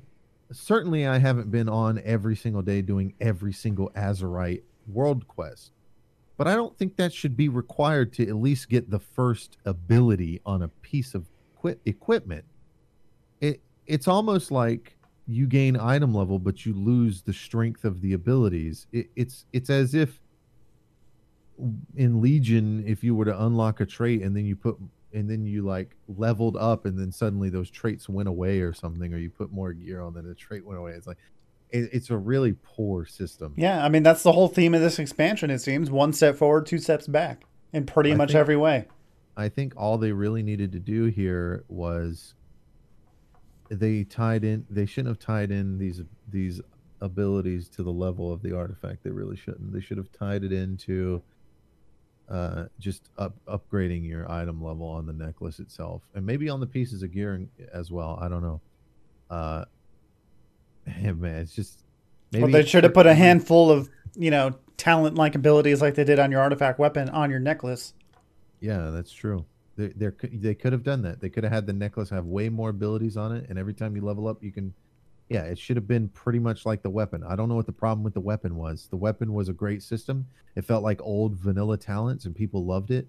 And then they just got rid of that and said, "Hey, we're gonna instead of a new artifact, we're gonna give you basically this fucking forge from Argus that people didn't really care for that much." Yeah, that's really what they did. Uh, but they dropped the ball again today. And boy, you're going to love this one because I know I only told you a little bit about it. So the Warfront campaign, when the Warfront is a, as a thing that they added in BFA that's completely new. And it's the idea that, you know, you're, you're going to be doing 20 man scenarios with other players. uh, and it's PV, PVE only. It uses the same AI as the uh, island expeditions, so the the enemies you're playing against are better AI that that doesn't act like idiots and just run at you and do basic abilities. They they have movement and things like that involved in their artificial intelligence, uh, and those are going to be the enemies you're dealing with when you're doing this warfront. The warfront's a pretty elaborate thing. It's not just a scenario like the attack on Lordaeron. Instead, there's processes of defending sieges. You know, you're going to come in and you're going to drop in and uh, kill the faction leader of the opposite faction that has invaded your keep and clear them out. And then you're going to clear out the whole town and then you're going to hold it and board it up and bunker up. And then you're going to have to have people stay behind and defend while other people go off and capture the mines. And so you can start bringing in ore resources and the, the the lumber mills. So you can start bringing. So what was that whole thing that we did where we went and up. just killed a bunch of rares? That's so that's when you control it. So that's so phase one is when a faction controls it. So we had phase one. The alliance started as controlling Stromgarde. Makes sense because they control that area. The horde had built up a, a, a, a base outside, and we owned the area. The horde, in terms of story, the horde were all dead and wiped out, and the area belonged to us now. That's why we were killing spirits in that horde controlled area. Um, yeah. so there's a world boss that only shows up when you control the area. That means Horde have not have a- had access to that world boss for a week. For one week now, the Horde has not have had access to that world boss, uh, and they won't have access to it again. By the way, until next Sunday at least. uh, so they don't have an opportunity for that. And uh, the Alliance have had access to these rares. I believe the Horde has also had access to those.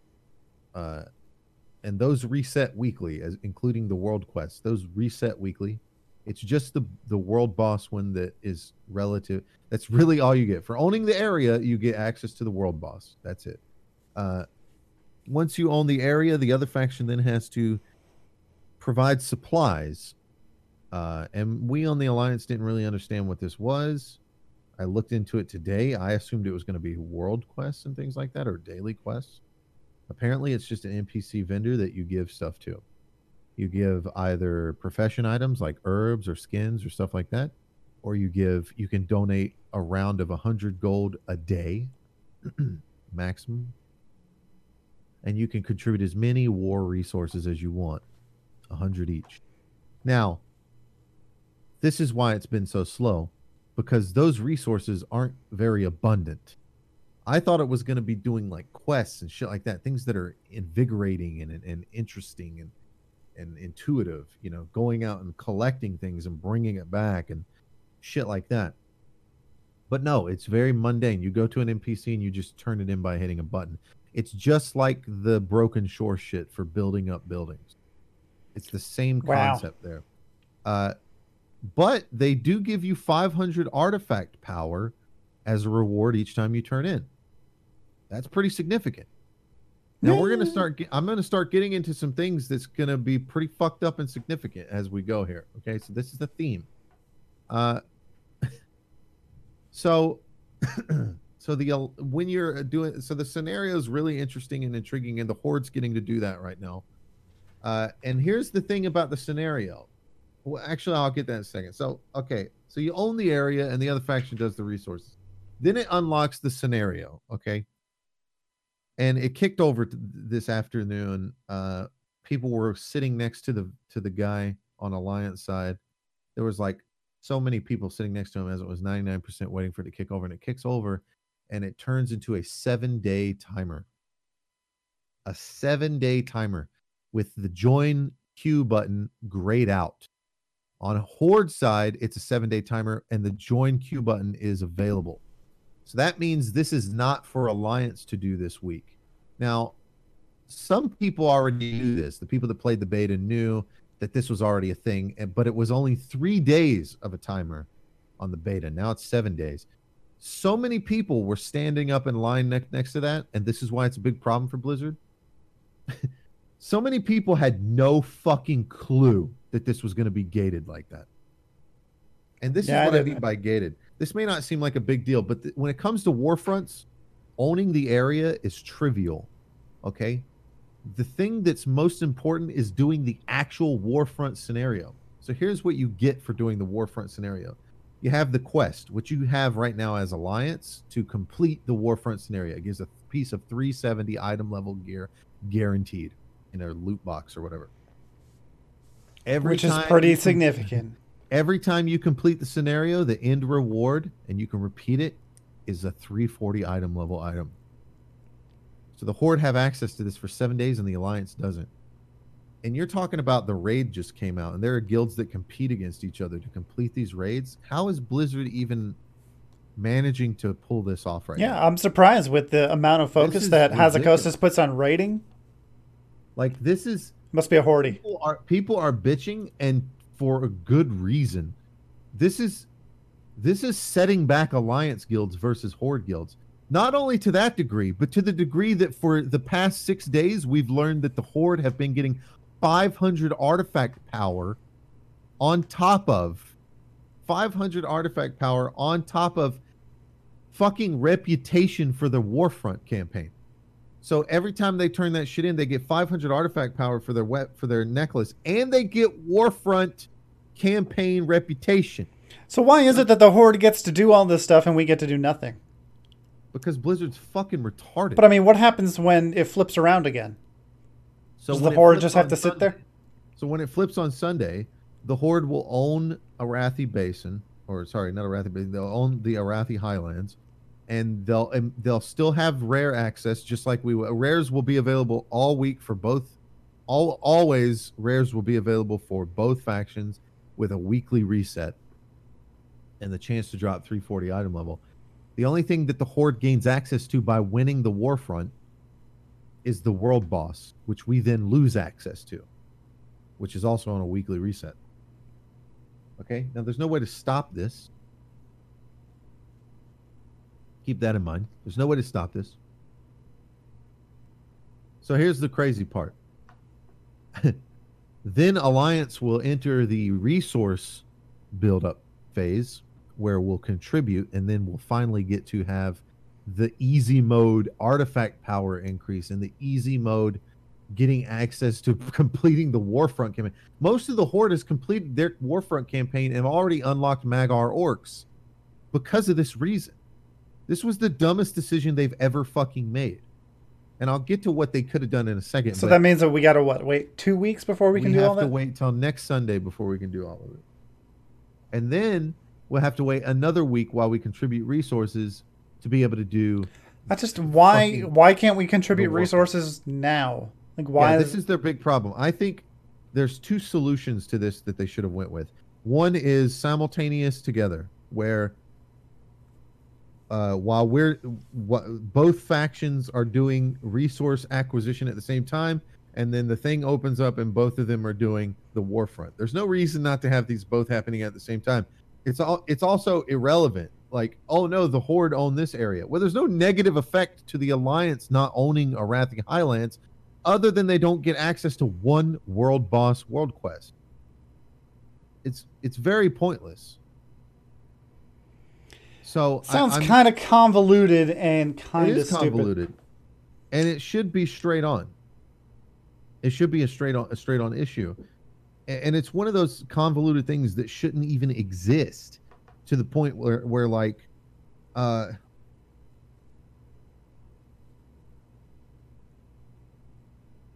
Hello. Sorry. So there's, there's like, there's this there's no i don't understand why they have to have oh this side owns this area for now and then later oh now this week this it's it's completely arbitrary anyways. There's no competition for it. It just cycles back and forth. And there's no like major difference. It'd be one thing if it was like oh you don't own the area. Now this stuff is happening and it's more interesting and and all these different things open up and then oh you do own the area so you have all these other things happening. That's not the case. It's one fucking world boss world quest that you either have access to or don't. And and everything's phased. So it doesn't even matter. Like if the horde if the horde players this week were owning arathi highlands and the Alliance players this, week were also owning Arathi Highlands, it wouldn't affect either side at all because you just phase you just phase it, right? Yeah. You just use phase technology, and according to the Horde, they own it. According to the Alliance, they own it, right? There's no reason to have this stupid system in place. Now that's just out of fairness because of the fact that the resource. The only reason why I suggest that one is out of fairness because the resource turn-in system nets you two of the most important things right now, and that's artifact power, which is really hard to come by. Every fucking world quest right now gives barely any artifact power. It's like 250 for a blue world quest. It's fucking stupid. Yeah, rares dropped like between 25 and 35 or something like Yeah, that. it's pathetic as fuck. Meanwhile, if you do one of the elite world quests, it's almost nearly impossible to solo. It's like only 375, so it's barely an increase off of the the soloable ones. And and then there's the other thing, reputation, the most important you you might say of all the things that you need right now. Reputation.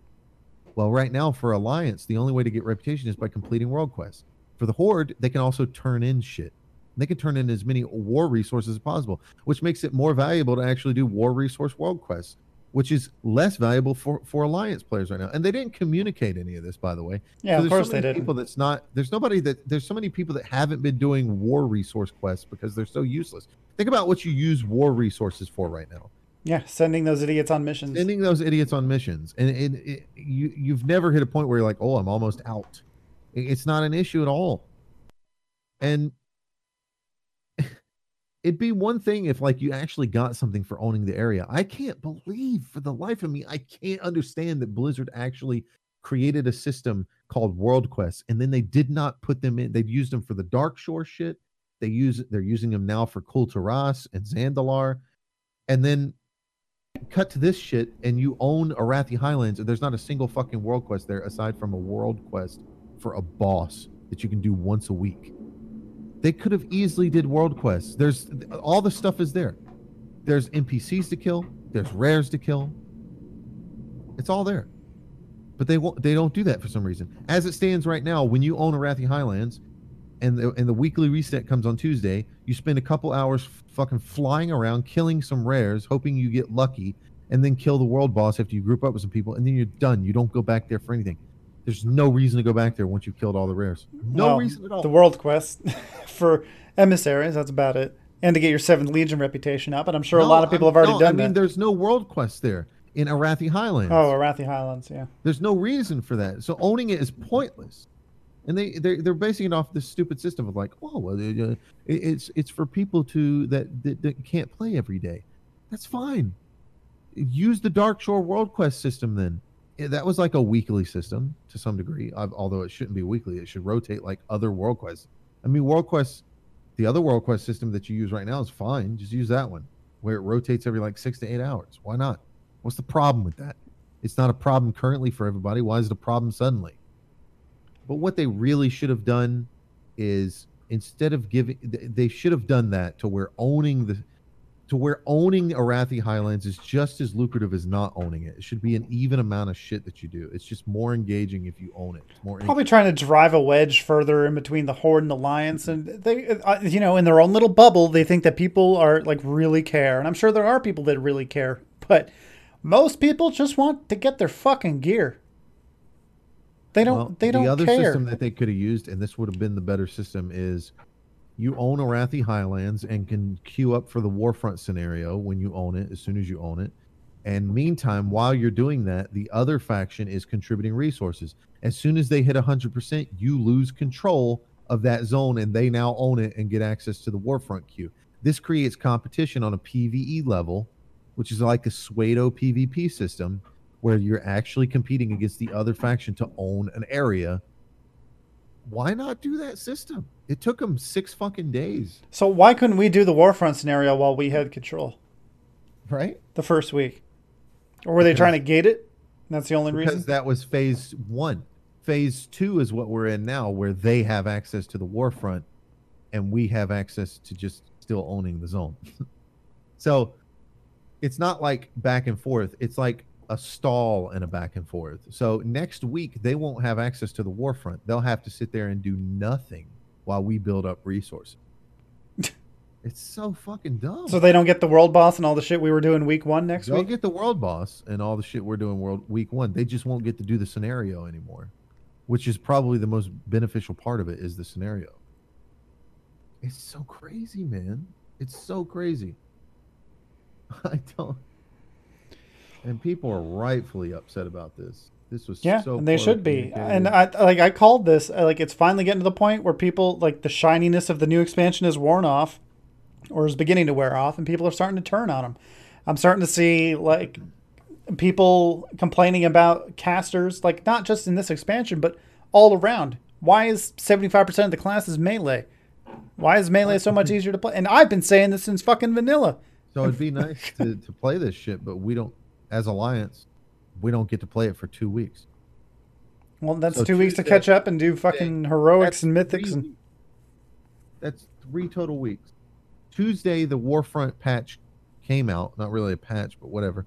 It came out and they were like, oh, the Warfronts are out, guys.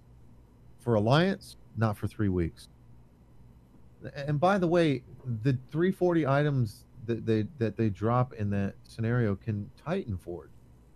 It's like they're still doing this, that. this guy said did four Warfronts today, got the 340 eye level loot every time. Every time. This is a repeatable thing that the Horde has access to right now to get 340 item level guaranteed every time. This guy did four of them in one day, 340 every time. He got a 370 once only, and that's five epic pieces in total. This is this is ridiculous. And we don't get access to this right now as Alliance. What the fuck? Sounds like they don't know what the fuck they're doing. I guess they, in their mind, this is a way to keep people coming back and playing. And I think it's just going to do the opposite. I think people are finally at their wits' fucking end with uh, all this stuff. I mean, it'll never, it'll never be enough to like put Blizzard out of business. But I mean, fuck, they got to see the numbers kind of makes me not want to play out of principle. You know? It's so fucking retarded. I just I mean, the only thing, on, so the only thing we could do for the next three weeks is grind rep and finish the war campaign. It'd be it'd be a different story if there was actually something to do if you own Arathi Highlands. That's my big problem here. It's not the fact that the Horde get access to a fucking expansion feature three weeks ahead of the Alliance. It's not the fact that uh, nothing was communicated. It's the fact that owning Arathi Highlands means nothing. You get access to a world boss that might drop a piece of gear. Oh, Yeah, and it didn't. did it- when I, did, on both world bosses this week. I got nothing. when got I did it on my. Demon Hunter, it dropped a 370 piece of shoulders. When I did it on my Warlock, I bonus rolled, got nothing but currency. It's garbage. It's a garbage system. There's nothing to do. I've killed all the rares on my Demon Hunter. I can go step through the portal right now. There's nothing there. Nothing. It doesn't reset on a daily cooldown. If it would, it'd be different if the rares reset daily. They reset weekly. There's nothing to do there. It's pointless. And all they had to do was make it world quests. That's all they had to do was make it another zone, an extra world quest zone if you own the area, a set a a, a tenth zone, right? No, a, a seventh zone. Sorry, a seventh zone to do world quests in, with 340 item level loot on them. Unfucking believable, and not just 340 item level loot, but like better gold rewards, better uh artifact power you know 500 artifact power rewards on killing rares there and shit that are that are world quests and all that shit nope nope I don't get it. I don't know what their what their reasoning is. Have they come out and said anything yet? I mean, I know this only happened today, but i haven't heard anything this just kicked over a couple hours ago um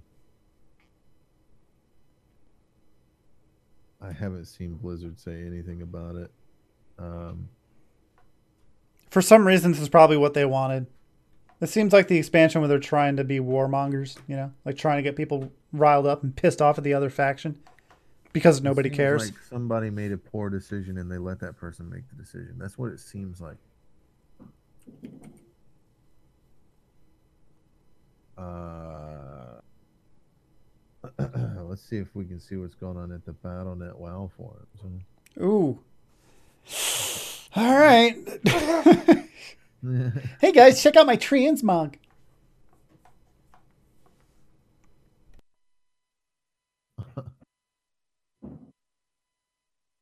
oh, they actually made a post three minutes ago.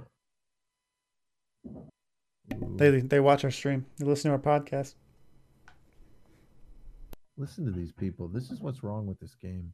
This guy's saying stop being entitled. MMORPGs have always been about artificial gating. What? Jesus Christ. Some people like to fucking watch their wife get fucked hey. in the ass, I guess. hey, everyone, shut up. This is the way it's always been. So it should keep being that way. Time to switch this is why RPGs. Suggestions? nope. I hate this expansion so much. Classic players' thoughts on BFA. Warfronts are boring zergs. Warfronts, the skinny MVP poster. Yeah, he's sucking dick. For everyone confused about the Warfront, I hereby request the demand a peon title. Uh, Warfront ellipsis. BFA was definitely supposed to release before Legion. If this Warfront thing really such a big deal, what DPS specs have the best survivability? Like let's let's watch this guy's dreams get crushed. Is this Warfront thing really such a big deal? Uh, this guy's like, uh, yeah, they're getting three three forty item level stuff. This guy's like, what? Consistently. oh my god. And the raid open this week, right? Listen to this horde asshole. Uh, I don't know where the Warfront complaints come from. I personally found them to be really fun. Yeah, that's great because you can do them. Yeah.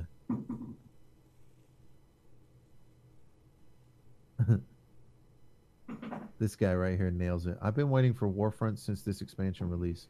So that's about how much fun I'm having. Watching a meter tick for seven days, then not being able to w- do Warfronts for another seven until we take it. It's just not fun waiting. It's an AI battle that is unlosable.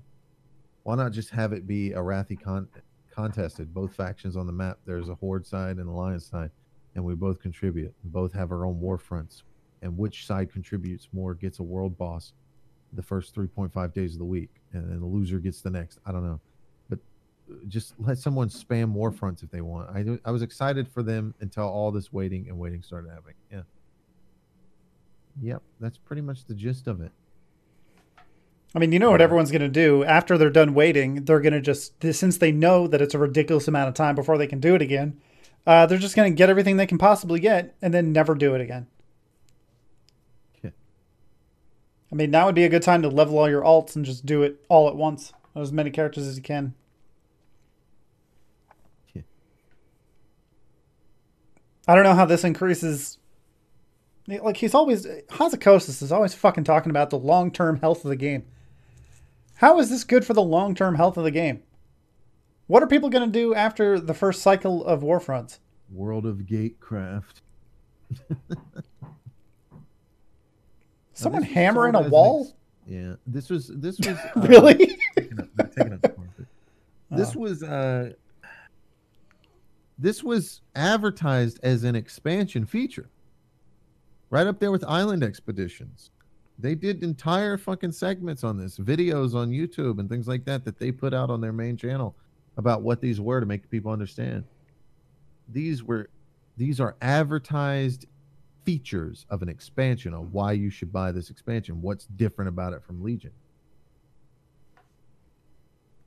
Well, it's different from Legion, just not in that good way.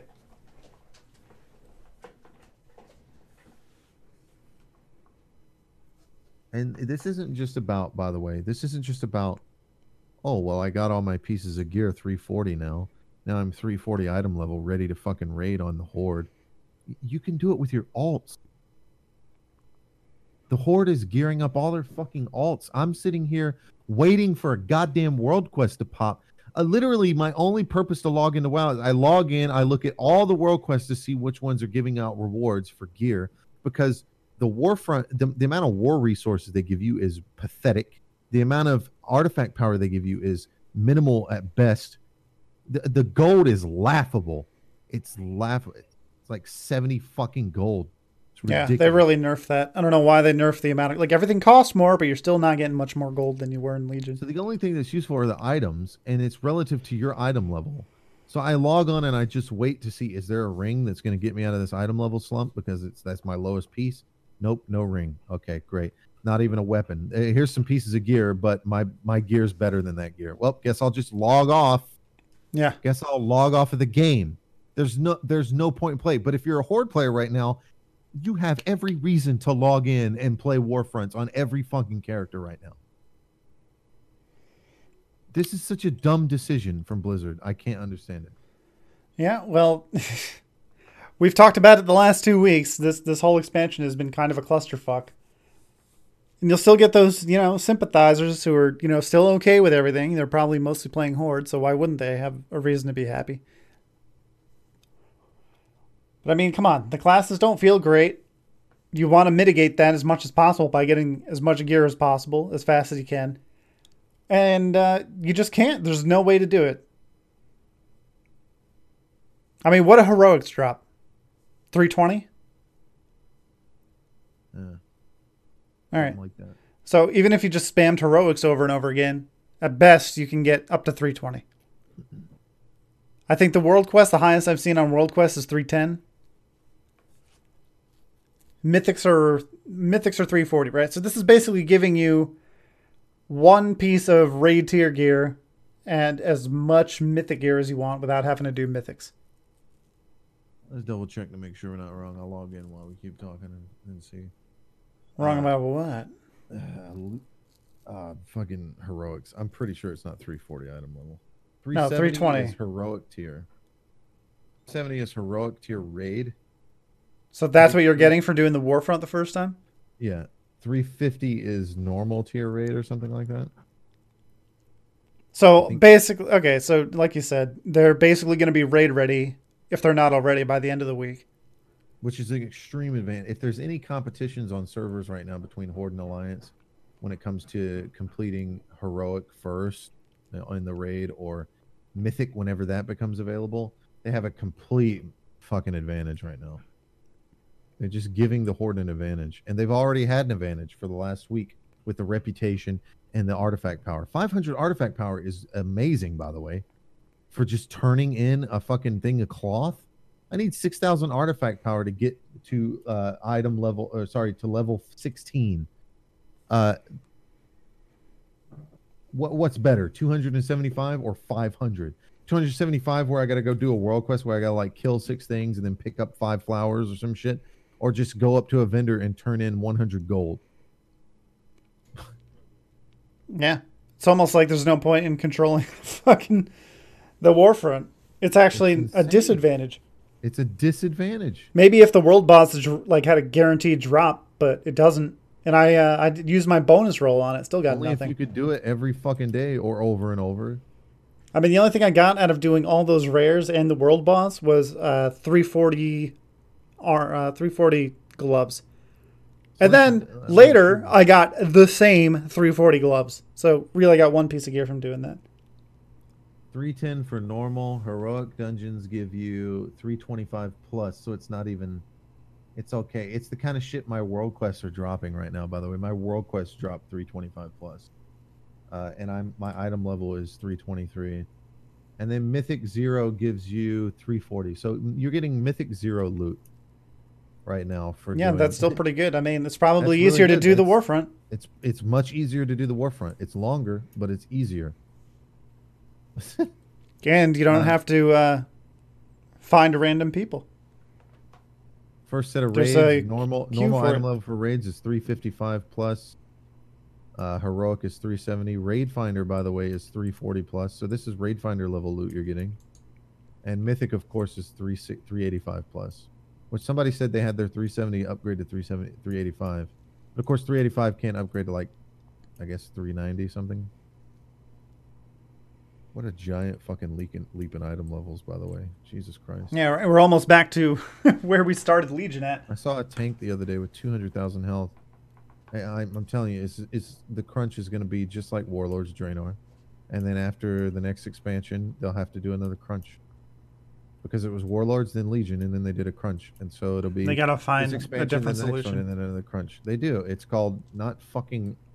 First of all, you don't crunch so goddamn hard, and secondly, you don't make the the fucking disparity so much. The reason why the disparity is so big, by the way, is because, and Ion came out and said this. It's because they want the piece of gear between heroic and mythic to mean something. Okay, well, here's how you do that. You take stats off of gear, you put that on the character, and then you make the gear give you unique abilities and, and effects. You know, like those set bonuses you're always adding to fucking gear. Instead, those should just be on gear. Those should just be like, hey, I got my bracers, man. Yeah, what do they do? They make my uh every third pyroblast I throw do 300% increased damage. Nice. Yeah. That's a really good piece of loot, man. Yeah. No stats on it, so I don't have to worry about stupid shit like critical strike and shit like that. That's just on my character, baked in. So Blizzard doesn't have to worry about changing stats every goddamn patch. Because they're in charge of how many stats. Every fucking demon hunter has the same level of stats. Or tie it to item level. I don't give a fuck. Hey, what's your item level? Every time your item level goes up, your stats go up. Just, just do something like that. Instead of putting stats on the gear, it's just a modifier. There's a lot of things they could do, but they're just afraid to change too I much. think they should just take off the stats entirely from the gear because I think your character should be powerful, not the gear you wear. The gear you wear should be magical and interesting and do shit, just like in Dungeons and Dragons. Pick up a pair of fucking boots and they make your they increase your movement speed by ten percent at all times or something like that. You, you can honestly do cool shit like that. Uh, oh, uh, what's a what's an upgrade to the ten percent movement speed boots? A fifteen percent movement speed, or how about a ten percent movement speed and you get a uh, like a cooldown on use effect that lets you sprint for four seconds at seventy percent movement speed? Just things like that. Like it, it's very simple shit. It Just really is. creative. No, they're afraid to change too much, and that's a good. Uh, I think that's a good place to stop because whether it's World of Warcraft or Battlefield Five, at this point, I think it's safe to say that war never changes. We're in the fucking regression, man. Yeah, it really is. It's the regression of video games back to like shit. In 10 years, people are going to be like, oh man, games are getting so good. And we're going to be sitting here going, games are getting back to what they used to be. Yeah, and it's because of nostalgia. People are nostalgia for shit. They want it the way they remember it, but then when they actually get that experience, they're like, "This kind of sucks." It's like, yeah, because you were nine. Yeah. you know better nine. now. There's such an obsession with retro and indie in this fucking gaming environment. Retro is fun. Yeah, if it's done right. Dead Cells is a great game that's done right. Yeah. But it's not using old systems. It's not regressed. Yeah, it looks like a retro game, but I mean, it it it's 2D and all that, but it's a it's a unique kind of roguelike system. It's a modernized roguelike system, yeah. Fucking amazing. So that's uh, I think that's all we got for this week. uh, why don't you give your spiel? Oh, I'm the gabbler.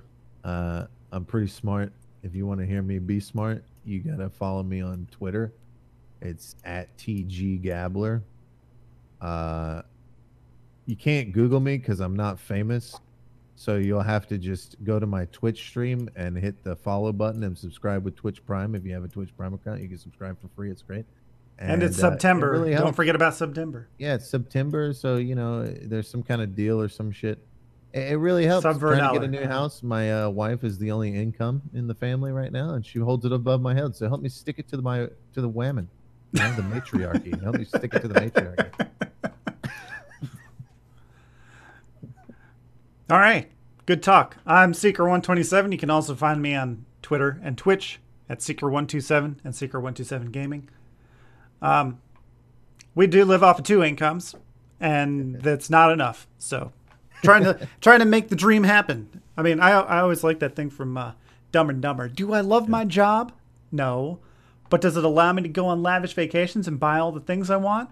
No, Also, no. so yeah, uh, we stream Tuesday through Saturday. I start at six. Gabler starts whenever he wakes up. it's a sudden, suddenly Gabler. It started as suddenly Saturday. Now it's just suddenly Gabler. yeah, suddenly dream time. Uh, the podcast is every Sunday. Um, that'll be uploaded probably around six o'clock. It's available. If you're listening to it now, you should already know it is, where it's available, but it'll be available on all the podcasting services and iTunes. We're on iTunes now. So congratulations to us. Yeah, 50 years from now, somebody will find this very podcast laying in a gutter somewhere on a super like eight track, like some kind. Of, it'd be some kind of like tiny little disc, and they'll pick it up and they'll hear that little spiel about where you found it. Be like, I don't know where to find it.